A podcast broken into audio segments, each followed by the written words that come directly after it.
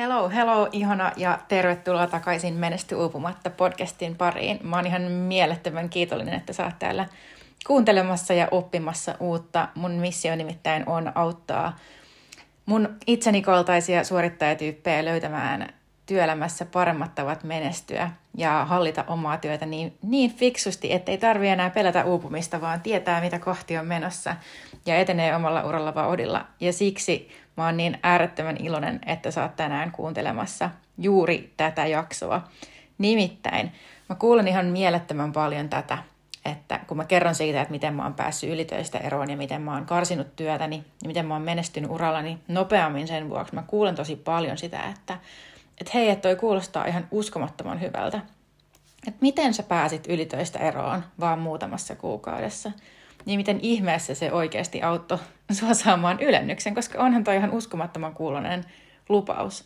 Niin tänään mä ajattelin jakaa sulle askel askeleelta sen, että miten mä ihan käytännössä tein ton muutoksen. Eli miten mä konkreettisesti karsin 20 plus tuntia ylitöitä mun viikoista – ja miten mä tein sen niin onnistuneesti, että mä sain tästä palkinnoksi kaksi ylennystä ja yllättävän ison palkankorotuksen tai muutamankin, joilla sitten mun tulotaso yhteensä nousi yli 50 prosenttia ihan muutaman vuoden aikana.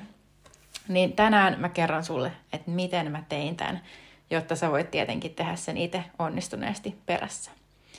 Mutta hei, jos lähdetään ihan liikkeelle siitä, että mikä se mun lähtötilanne oli. Mä en todellakaan aloittanut aloittanut tuota työelämäni muuttamista pisteessä, jossa mulla olisi ollut mielettömästi aikaa tai energiaa lähteä miettimään, että miten mä rakennan, rakennan tämän uuden työelämäni, vaan päinvastoin mä lähdin liikkeelle tilanteesta, jossa mä tein ihan mielettömän pitkiä työpäiviä, jossa mun työviikkoja kontrolloi tosi tiukat deadlineit ja äärettömän korkeat asiakasvaatimukset.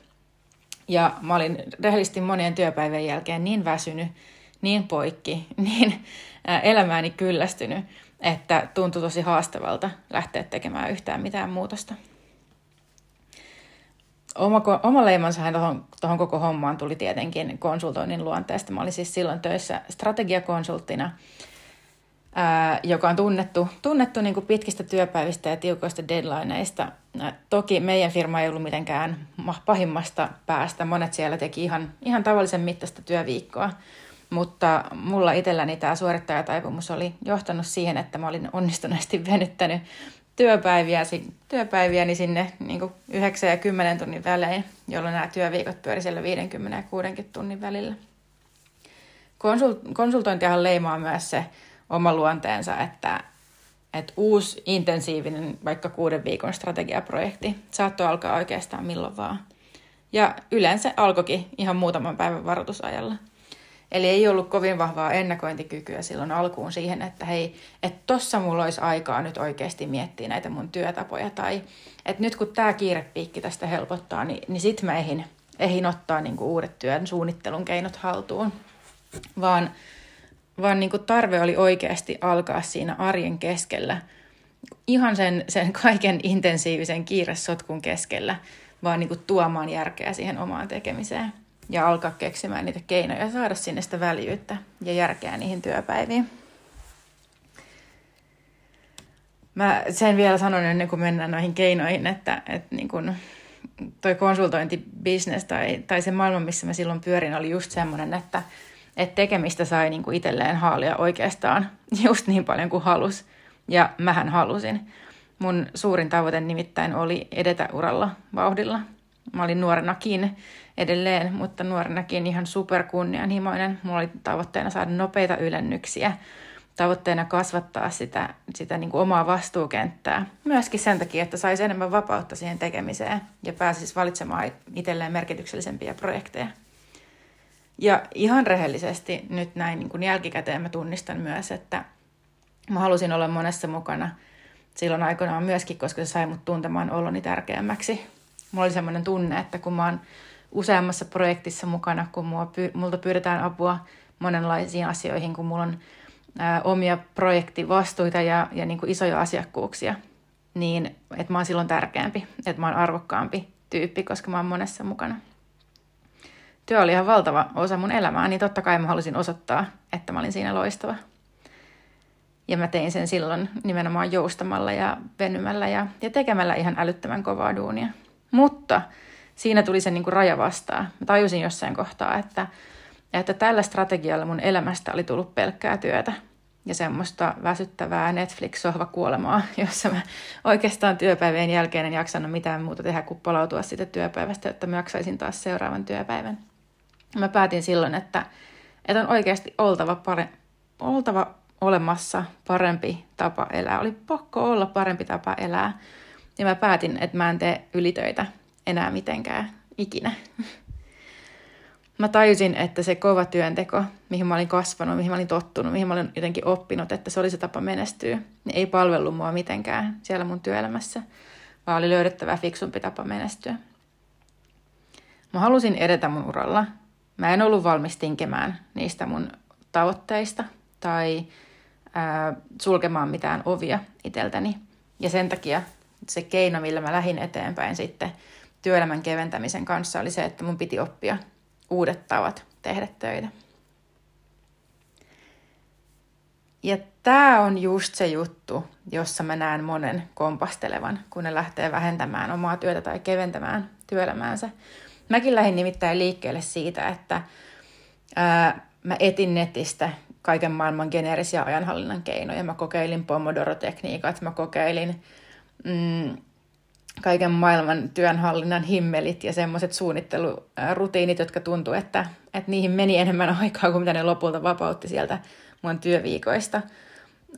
Mä, mä jotenkin jäin kiinni siihen, että, että on oltava joku malli, on oltava joku keino, jolla mä niin kuin maagisesti saan lisää järkeä ja lisää kontrollia näihin mun työpäiviin ilman, että mun tarvii oikeasti luopua mistään. Ja jos sä nyt kärsit liian pitkistä työpäivistä ja suorittamisesta ja mietit, että miten sä saisit tähän työviikkoon lisää järkeä, niin mä väitän, että kyse tuskin on siitä, että sulla ei olisi tarpeeksi tietoa niin itsesi johtamisesta tai työnhallinnan keinoista. Oikea ongelma usein meillä suorittajilla on se, että me ei saada sitä muutosta oikeasti vietyä sinne arkeen. Me ei saada oikeasti muutettua siellä meidän arjessa mitään merkittävää, koska me ollaan kiinni niissä vanhoissa tai väärissä, niissä uuvuttavissa uskomuksissa, jotka pitää meitä kiinni siellä suorittamisessa. Mulla tämä näkyy esimerkiksi siinä, että, että mä en ollut valmis karsimaan mun työviikoista mitään oikeasti arvokasta. Mä en ollut valmis sanomaan, että hei, mä en enää osallistu näihin kokonaisuuksiin. Mä en ollut valmis sanomaan ei millekään uusille asiakashankkeille tai uusille projekteille. Mä en ollut alkuun valmis luopumaan mistään työryhmistä tai vastuista, mitä mulla oli. Vaan sen sijaan mä ihan alkuun karsin paljon semmoista, mitä kukaan ei oikeastaan ollut multa koskaan pyytänyt tai odottanut, jotka oli ihan niitä mun oman vaativuuden oletuksia. Eli esimerkiksi semmoista työtä, että mä korjasin mun kollegoiden kirjoitusvirheitä ennen kuin me lähetettiin presiksiä eteenpäin asiakkaille. Tai mä muokkasin niitä esitysmateriaalien niin kuin visualisointeja yömyöhään, koska niissä oli mun mielestä väärät värit tai se kokonaisuus ei tuntunut just oikealta. Mä esimerkiksi hain meidän strategiaprojekteihin vaikka viisi tai kuusi tai kymmenen tiedon lähdettä silloin, kun kolmekin olisi riittänyt tosi hyvin. Eli mä niin kuin olin asettanut mun omat laatustandardit, mun omat vaatimukset sille työlle ihan älyttömän korkealle – ja se oli se, mitä mä lähdin ihan aluksi purkamaan. Eli miettimään, että miten mä karsin täältä semmoisia juttuja täältä työarjesta, mitä kukaan muu ei ehkä huomaakaan. Että mun ei tarvi vielä luopua mistään tai kertoa kenellekään, että mä oon vähentämässä työtä. Mun ei tarvitse kenellekään näyttää, että mikä on muuttunut. Vaan että mä voin aloittaa näistä itse, itse niin kuin aiheutetuista ongelmista tavallaan siellä työviikoissa. Vaikka mä en silloin ihan alkuun ollut tehnyt sinne mun työviikkoihin oikeasti vielä mitään merkittäviä muutoksia, vaan päinvastoin poistanut kaikkea tämmöistä niin kuin mun omaa laatustandardia vastaavaa työtä, sekä esimerkiksi paljon kaikkea turhaa vitkuttelua tai prokrastinointia, äh, Hesarin selailua, ikävien työtehtävien välttelyä, äh, tällaisia muita vähän niin kuin oikeasti turhaa aikaa vieviä tekemisiä. Vaikka mä en olisi siis tehnyt vielä mitään merkittäviä muutoksia, niin mä huomasin, että kun mä olin poistanut niitä semmoisia loputtomaan viilailuun kuuluvia ää, tehtäviä tai aikoja, niin se epävarmuus ja riittämättömyyden tunne, joka oli ehkä ajanut mut siihen suorittamiseen, alkoi pikkuhiljaa väistymään sieltä arjesta. mä tiesin ja mulla oli koko ajan se varmuus kasvo siihen, että hei mä käytän aikani just kaikista olennaisimpaan työhön, oleellisimpaan työhön. Että mä en enää käytä aikaa niin paljon hukkaan. Tai mä en, mä en niin hukkaa energiaa semmoiseen työhön, millä ei ole mitään väliä. Ja mä huomasin, että sitä kautta alkoi nousemaan semmoinen itsevarmuus siihen, että et hei, mä tiedän mitä mä oon tekemässä ja mä tiedän missä mä oon hyvä. Tämä oli ihan mielettömän iso havainto nimenomaan siksi, että mä ekaa kertaa oikeasti elämässäni aloin tunnistamaan, että mikä ero oli mun omilla odotuksilla ja muiden odotuksilla mun työtä kohtaan. Ja mä luulen, että jos meillä on jotain samaa siinä, että me ollaan tämmöisiä tavoitteellisia suorittajatyyppejä, niin mä uskallan sanoa, että todennäköisesti sun 50 prosentin työpanos on jonkun toisen 100 prosenttia. Ja tämä on se, mihin mä havahduin itse silloin mun työn keventämisen alkumetreillä. Että oikeasti iso osa niistä odotuksista, mitä mä olin kokenut tosi kuormittavaksi siellä työelämässä, joiden alle mä tunnuin välillä vähän hukkuvan, jotka niinku oikeasti uuvutti siellä arjessa, niin ne oli tasan sitä, että mä odotin iteltäni aivan valtavasti. Ja yksi ihan konkreettinen keino, mitä mä opettelin silloin alkuun, niin ihan ensimmäisenä tekoina, oli se, että mä lähdin etsimään, että missä se rima oikeasti menee muiden mielestä. Että mä en enää niin kuin tavoitellut sitä valtavaa vaativuuden tasoa, sitä niin kuin mahdotonta laatustandardia, mitä mä odotin itseltäni, vaan mä aloin etsimään, että missä se muiden rima menee, mitä ne oikeasti odottaa multa. Ja mä konkreettisesti tein sen käyttämällä nauruversioita. Eli sen sijaan, että mä mitä mä olin ennen tehnyt, oli se, että mä olin käyttänyt ihan mielettömästi aikaa myös niin kuin luonnosten valmisteluun ja asioiden ensimmäisten versioiden tekemiseen ja oikeastaan käynyt pyytää palautetta niistä vasta, kun oli mun mielestä valmiita. Ja joskus saattoi olla, että, että mä olin käyttänyt tuntikausia ihan turhaa aikaa ja vienyt sitä projektia semmoiseen suuntaan, mitä niin kuin muut siinä meidän tiimissä ei nähnyt oleelliseksi lainkaan. Ja mä olen käyttämään tämmöisiä nauruversioita, eli vedin niin kuin ri, oman rimani niin matalalle, aloin niin kuin näyttämään kollegoille ihan semmoisia versioita, mitkä mua vähän hävetti, mitkä oli mun mielestä vaan niin kuin turhia bullet pointteja vaikka paperilla tai ihan ensimmäisiä niin kuin haja-ajatuksia. Ja mä kysyin, että hei, saaks mä naurattaa tämän sulla? Saaks mä näyttää sulle tämän ihan ekan version, niin katsotaan, että missä, missä niin kuin mennään tässä. Ja mä nimenomaan käyttämällä tuota nauruversiota mä sain jotenkin itteni vapautettua siitä pelosta, että mulla pitäisi olla jotain arvokkaampaa jo näyttää. Ja tätä toistamalla mä aloin oppimaan, että, että nekin tuotokset, mitkä mun mielestä oli ihan naurettavan huonoja ja jotenkin vasta niin kuin ihan viiden minuutin tuotoksia, saattoi olla toista mielestä jo aika valmiita ja niin kuin pientä jalostusta vailla. Ja kun mä tätä toistin ja tätä kautta opettelin, että hei, mikä se on se laatutaso, mitä täällä muut odottaa, mikä se on, mikä meidän asiakkaat oikeasti saa tyytyväiseksi, niin mä ymmärsin, että paljon vähempikin työ, paljon vähempikin vaiva riitti siihen, että me saatiin meidän asiakkaan odotukset ylitettyä. Ja tätä, tämän tunnistamalla mä sain oikeasti tehtyä sinne mun viikkoihin ihan mielettömästi aikaa. Mä karsin niin monta tuntia turhaa viilailua, turhaa semmoista mun oman epävarmuuden, ää, niin kuin, mikä se sanoo, on semmoista mun oman epävarmuuden poistamista, millä ei oikeasti ollut mitään merkitystä niille mun työn tuloksille tai sille, että mitä muut ajatteli siitä mun tekemisestä. Ja tämän tekemällä mä myöskin vapautin sinne mun viikkoihin aikaa räjäyttää muiden odotukset silloin, kun mä oikeasti halusin tehdä niihin vaikutuksen. Koska mulla oli aikaa antaa mun kaikkeni, antaa se mun huippulaatu silloin, kun sitä oikeasti tarvittiin tai odotettiin. Eli jos mietitään niitä askeleita, että mitä mä oikeasti otin matkallani kohti kevyempää työelämää, niin toi oli ollut se ihan ensimmäinen askel.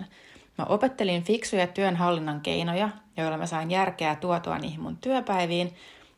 Ja mä opettelin tunnistamaan, että missä kohtaa se niin kuin, työ oli kuormittavaa oikeasti mun omien vaatimusten vuoksi, eikä siksi, että muut odotti multa paljon. Mutta mä huomasin pian, että niin kuin kestävät työnhallinnan keinot tai niin kuin fiksut semmoiset itsensä johtamisen keinot ei yksissään riittänyt. Ne ei yksissään riittänyt siihen, että mä olisin saanut oikeasti itselleni semmoiset väliät ja tuottavat työpäät. Mä olisin oikeasti vapauttanut itselleni aikaa sinne arkeen. Mä olin saanut näillä ekoilla muutoksilla ihan muutamassa kuukaudessa, muutamassa viikossa niistä mun työpäivistä ylityöt pysyvästi pois. Mutta tilalle oli tullut semmoiset puristemassa päivät, missä ei ollut yhtään mitään järkeä. Mähän olin nimittäin halunnut ylitöistä eroon, ja mä pääsin ylitöistä eroon.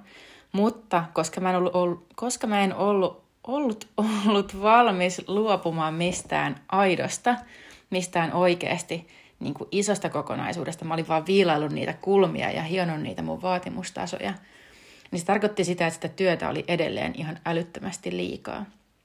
Mutta koska mä en enää antanut niiden työpäivien venyä, niin se tarkoitti, että niistä työpäivistä oli puristettu kaikki ylimääräinen pois.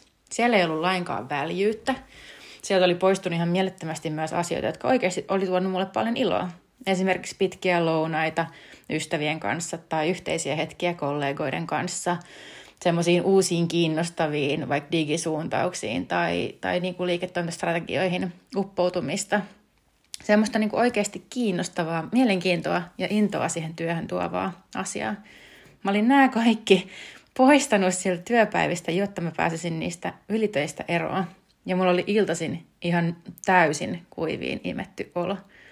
Se tarkoitti sitä, että vaikka mä olin päässyt niistä ylitöistä eroon, niin mä en ollut vieläkään oikeasti saanut iloa palautettua sinne mun arkeen. Mulla ei ollut yhtään energiaa työpäivien jälkeen. Mä vaan olin luonut itselleni enemmän aikaa siihen sohvalla makoiluun. Mulla ei myöskään ollut vielä semmoista kontrollin tunnetta siihen mun työhön oikeasti. Tai että vaikka mä päätin itse, mitä siellä työpäivien aikana tapahtui, niin se kontrollin tunne ei ollut mitenkään vakaalla pohjalla.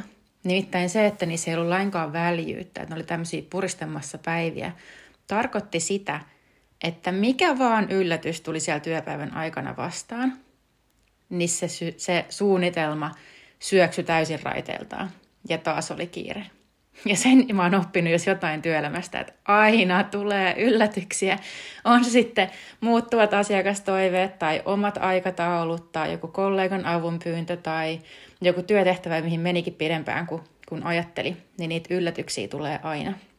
Ja silloin mä nimenomaan opin sen, että ne niinku fiksut työnhallinnan keinot tai semmoiset niinku geneeriset ajanhallinnan keinot ei yksistään riittänyt sen oikeasti kestävän työelämän pohjaksi. Karsinut sitä tekemistä, mutta mä en ollut oikeasti vielä tehnyt mitään isoja valintoja sen työn sisällöstä.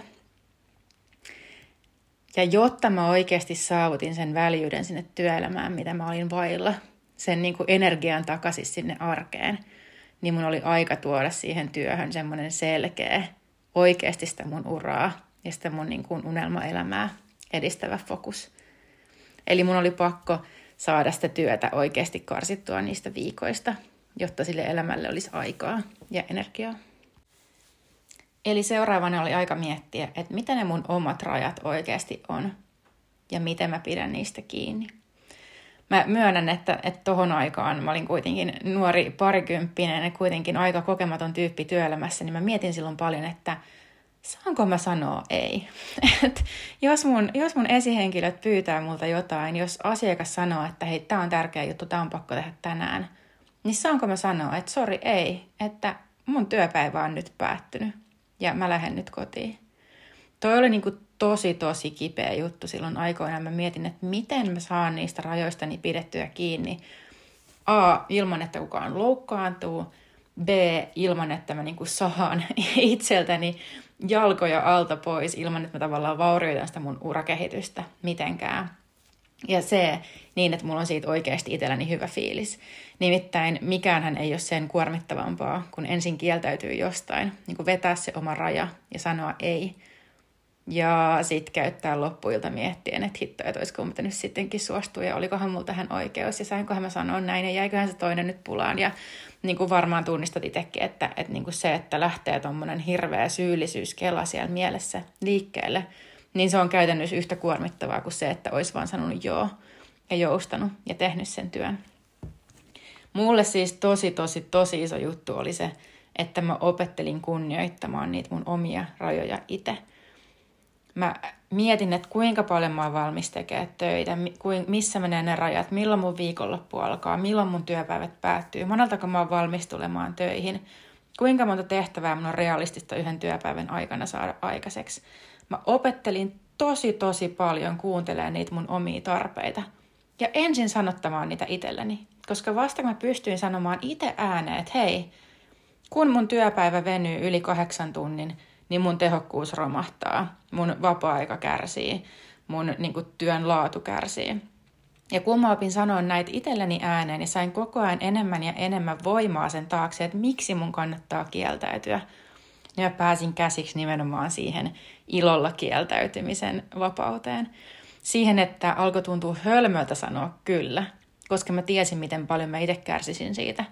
Ja että kuinka mun työnantaja ja mun asiakkaat oikeasti sais siitä mun joustamisesta vähemmän irti kuin he ajatteli, tai mitä mä ajattelin koska se mun tehokkuus ei oikeasti olisi enää niin kuin väsyneenä sillä tasolla, kun mut toivottiin. Ja tämä, että mä pääsin kiinni siihen, että tuntui hölmöltä sanoa kyllä ja tuntui loogiselta ja oikealta sanoa ei, niin mä väitän, että se oli niin kuin tosi iso juttu tohon aikaan sille, että mä pystyin sit oikeasti ottamaan sen seuraavan askeleen kohti niitä niin kuin aidosti väliä ja tuottavia työpäiviä. Nimittäin se kaikista isoin juttu oli vasta tulossa. Mä olin siis tähän mennessä luopunut niistä ylitöistä kokonaan. Mä olin tehnyt ihan mielettömän työn sen mun suorittajan mielen hiljentämiseksi, tunnistanut, että mitkä ne suorittajan taipumukset oli mun puolella ja mitkä taas oli niitä, jotka veti sitä laatutasoista vaatimustasoihin älyttömän korkealle ja mistä mä halusin eroa. Mä olin opetellut niitä uusia rajoja sille mun omalle tekemiselle. Mä olin opetellut sanomaan ilolla ei Mä olin opetellut, että missä ne mun tarpeet menee ja miten mä kunnioitan niitä itse. Mutta se kaikista isoin juttu, jolla mä oikeasti toin sen väljyyden sinne työviikkoihin. Ja lopulta sain, sain itselleni neuvoteltua ne ylennykset ja palkankorotukset, jotka jotenkin oli aika yllättäviäkin ehkä palkintoja tästä koko prosessista. Niin se iso juttu oli se, että mä valitsin mun uralle yhden fokuksen. Mä tiesin, että mä haluan edetä uralla isosti. Mä tiedän edelleen, että mä haluan menestyä. Se on ollut mulle aina tärkeä juttu, että mä teen merkityksellistä työtä, joka tuntuu tärkeältä, joka tuntuu vaikuttavalta, josta mä saan itse sellaisen niin kuin palkitsevan ja innostuneen fiiliksen. Mulla on tärkeää tienata hyvin ja elää sellaista vapaata elämää, jossa raha ei rajoita hirveästi mun valintoja. Nämä oli kaikki mulle tärkeitä juttuja ja mä tiesin, että toi on se juttu, mitä kohti mä haluan mennä. Eli mä en missään nimessä ollut valmis tinkimään mistään tavoitteista tai ottamaan käyttöön semmoisia työnhallinnan keinoja, joilla mä joutuisin jotenkin valitsemaan sen kiireettömän arjen ja sen nopean uramenestyksen välillä, vaan mä halusin nimenomaan löytää keinot yhdistää ne kaksi. Ja siksi mä lähdin miettimään niin tosi, tosi raaka rehellisesti, että mikä täällä viikoissa oikeasti edistää mun uraa? Mitkä näistä työtehtävistä, mikä tässä mun työnkuvassa on semmoista, joka oikeasti näyttää mun arvon, joka näyttää mun osaamisen, joka edistää niitä mun omia tavoitteita, jotka on meidän asiakkaille ja meidän yrityksille tärkeitä, arvokkaita juttuja. Mitkä on niitä asioita, mitkä oikeasti auttaa mua ottamaan sen seuraavan askeleen mun uralla ja mikä taas on semmoista niin kuin turhaa, kivaa puuhastelua, joka niin kuin saattaa tuntua tässä hetkessä ihan mielettömän innostavalta, joka niin kuin saattaa kutsua puoleensa, joka saattaa inspiroida, mutta joka oikeasti ei ole linjassa sen kanssa, mitä mä haluan tehdä. Ja tossa jotenkin, se oli niin kuin ihan mielettömän vaikea tilanne, sen mä haluan jotenkin tuoda esiin, että mä oon, mä oon aina ollut tyyppi, joka on innostunut monipuolisesta tekemistä. Mä oon ehdottomasti generalistityyppi, mä oon ehdottomasti ihminen, joka haluaa edelleen paljon vaihtelua ja vapautta viikkoihinsa sitä, että on paljon niin kuin monipuolisia asioita, mistä kiinnostua. Ja mä koin sen tosi vaikeaksi, mun pitäisi niin kuin tehdä tämmöisiä valintoja. Mutta mä myöskin huomasin, että oikeasti valitsemalla semmoisen niin yhden fokuksen, mihin keskittyä, niin mä itse asiassa sain ton kaiken itselleni, mutta paljon parempaa reittiä.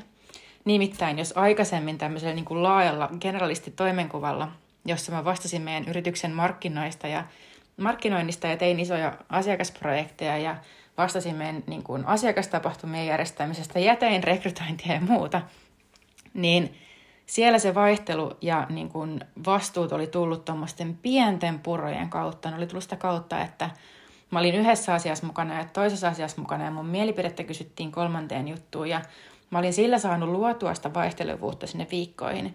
Mutta mä olin myöskin tehnyt niistä päivistä ihan tosi silppumaisia ja tosi kuormittavia.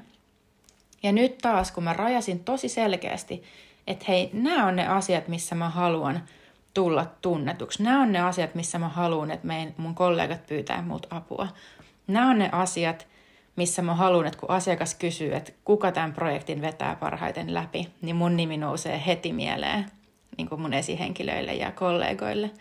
Kun mä tein itse tuota rajausta, niin mä huomasin, että mä itse asiassa sain ihan mielettömästi enemmän semmoista merkityksellistä vaihtelua sinne mun päiviin.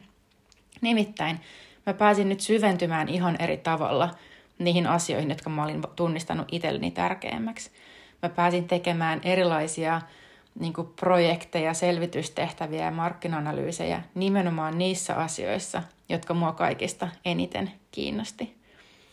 Ja toi oli se juttu, mikä oikeasti sit veti mua eteenpäin siellä uralla. Mä ihan alkuun tein tämän itse. Mä lähdin vaan itse miettimään, rajaamaan, tekemään niitä valintoja, neuvottelemaan itteni irti niistä niin projekteista ja niistä lisävastuista, mitkä ei edistänyt tätä mun suuntaa – mutta lopulta mä otin mun esihenkilön kanssa neuvottelun ja rajasin siellä, rajasin siellä yhdessä hänen kanssa siitä roolista selkeän ja motivoivan. Toi oli tosi tosi tärkeä juttu myöskin sen takia, että silloin mulla ja mun esihenkilöllä oli yhteinen tavoite. Nimittäin me yhdessä haluttiin varmistaa, että mä pääsen keskittymään nimenomaan niihin kaikista kiinnostavimpiin asioihin. Me molemmat tiedettiin, mitä mä teen jatkossa ja mihin suuntaan mä haluan keskittyä me saatiin molemmat sidottua niin kuin sitä mun nykyistä tekemistä siihen suuntaan, mihin mä halusin mennä. Ja mä sain itse tuotua esiin sitä mun työn vaikutusta ja sain sidottua niitä työn lopputuloksia, niitä niin kuin näkyviä juttuja, mitä mä olin siellä arjessa tehnyt. Ja mä sain niitä sidottua sinne urakehitykseen ja sovittua, että hei, kun nämä tavoitteet saavutetaan, kun mä näytän, että mä hanskaan tämän, kun mä pystyn tätä osaamista vahvistamaan, niin eiks vaan, että sitten me nähdään molemmat, että mä oon matkalla kohti tuota isompaa roolia. Tämä oli se juttu, tämä yhden fokuksen valinta, sen sanottaminen ja sen neuvottelu, selkeä neuvottelu esihenkilön kanssa oli se, mikä niin kuin veti mut oikeasti siellä uralla vauhdilla eteenpäin. Ja tosi, tosi tarkkana kannattaa olla tässä siitä myös, että on itselleen selkeä, että mitä mä en tee. Nimittäin on niin helppoa sanoa, että hei, mä keskityn nyt tähän yhteen juttuun, mutta mä siinä sivussa teen sitten kuitenkin vähän tätä, tätä ja tätä. Tai että jos joku nyt pyytää apua tohon, niin tuohon toiseen juttuun, mistä mä en oikein kovin kiinnostunut, mutta mä osaan sen, mä pystyn tekemään, niin totta kai mä autan. Niin siksi mä suosittelen, että oo supertarkka itsellesi myös siitä, että mitä sä et tee ja miksi. Ja että sä oikeasti neuvottelet myös, että jos sulla on siellä sellaisia vastuita, sellaisia tehtäviä, mitä sä et jatkossa enää tee, niin että on sekä sulle että sille sun tiimille tai kollegoille tarkka, tarkkaa ja selvää, että millainen vastuu siirtyy muille. Ettei sulle jää sinne semmoisia turhia vastuuhäntiä tai turhia tehtäviä, jotka sitten kuormittaa ja kuitenkin vie aikaa siltä fokukselta. Tämä on nyt oikeasti se, se niinku askel askeleelta malli, miten mä lähdin sieltä ylikuormituksesta, niistä pitkistä työpäivistä, siitä jatkuvasta suorittamisesta ja rehellisesti semmoisesta niin jatkuvasta riittämättömyyden tunteesta siihen, että mulla oli ihan superselkeetä, että mihin mä haluan aikani työpäivissä käyttää. Ja mä haluan sanoa vielä sen, että, että niin tämä fokus, jonka mä valitsin silloin, jonka mä neuvottelin sen mun työnantajan kanssa – mikä niin kuin vaati niitä vaikeita valintoja ja semmoista niin kuin oikeasti itseeni tutustumista. Tämä fokus on vaihtunut vuosien varrella moneen kertaan. Eli mä en nyt todellakaan sano sitä, että, että sun pitäisi pystyä itsellesi löytämään nyt joku intohimo tai valitsee se semmoinen unelmaduuni fokus saman tien, tai että, että pitäisi niin kuin löytää se, että mitä sä isona teet. Mä sanon, että tärkeintä ei ollut se, että mä valitsin tolloin oikein, vaan ylipäänsä tärkeää oli tehdä joku valinta. Koska se toi mulle aikaa keskittyä siihen tekemiseen. Ja myöskin paljon nopeammin nähdä, että itse asiassa hei, tämä ei ollutkaan se inspiroivin juttu. Tämä ei saanutkaan mua pidettyä puolta vuotta pidempään kiinnostuneena. Ja ilman, että mä olisin tehnyt tuon fokuksen valinnan, niin mä en olisi ikinä oppinut sitä asiaa itsestäni. Mä en olisi ikinä päätynyt tämän jälkeen vaihtamaan alaa. Tai saamaan seuraavaa ylennystä siellä. Mä en olisi ikinä päätynyt yrittäjäksi. Mä en olisi ikinä päätynyt siihen pisteeseen, missä mä oon nyt, missä mä oon niin kuin aidosti onnellisempi mun työelämään kuin mä oon ikinä ollut. Mä en olisi ikinä päätynyt tähän pisteeseen, jos mä en olisi silloin vuosia sitten tehnyt sitä ekaa valintaa ja valinnut sitä ekaa fokusta. Ja se oli jotenkin se niin kuin ensimmäisen valinnan tekeminen oli se, mikä niin kuin lopulta palkitsi tosi nopeasti. Ensinnäkin mä sain semmoisen niin henkisen huojennuksen siitä, että hei, mun ei tarvikaan olla kaikessa mukana. Mun ei tarvitse tehdä kaikkea, mun ei tarvitse venyä koko aikaa, mun ei tarvitse niin kuin sanoa mielipidettäni kaikkea, vaan mä saan keskittyä näihin just mulle tärkeimpiin juttuihin. Mä sain ihan mielettömästi selkeyttä sinne työviikkoihin.